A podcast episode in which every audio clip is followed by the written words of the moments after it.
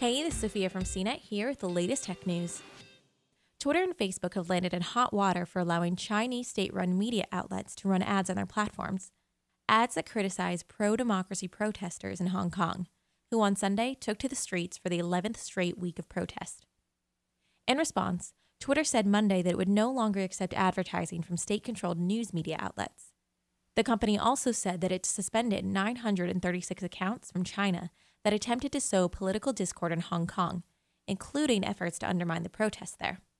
Facebook said that it pulled down five accounts, seven pages, and three groups with ties to people linked to the Chinese government after it got a tip from Twitter. These users posted about political topics, including the Hong Kong protest.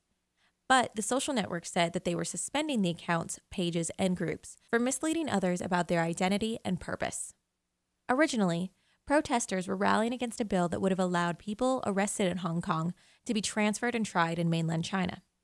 Since then, that bill has been suspended, but the activists have remained. The protests have grown into calls for more democracy and government accountability.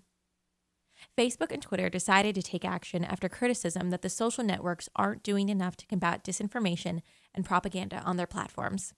An all too familiar cry. For more of the latest tech news, visit C net dot com.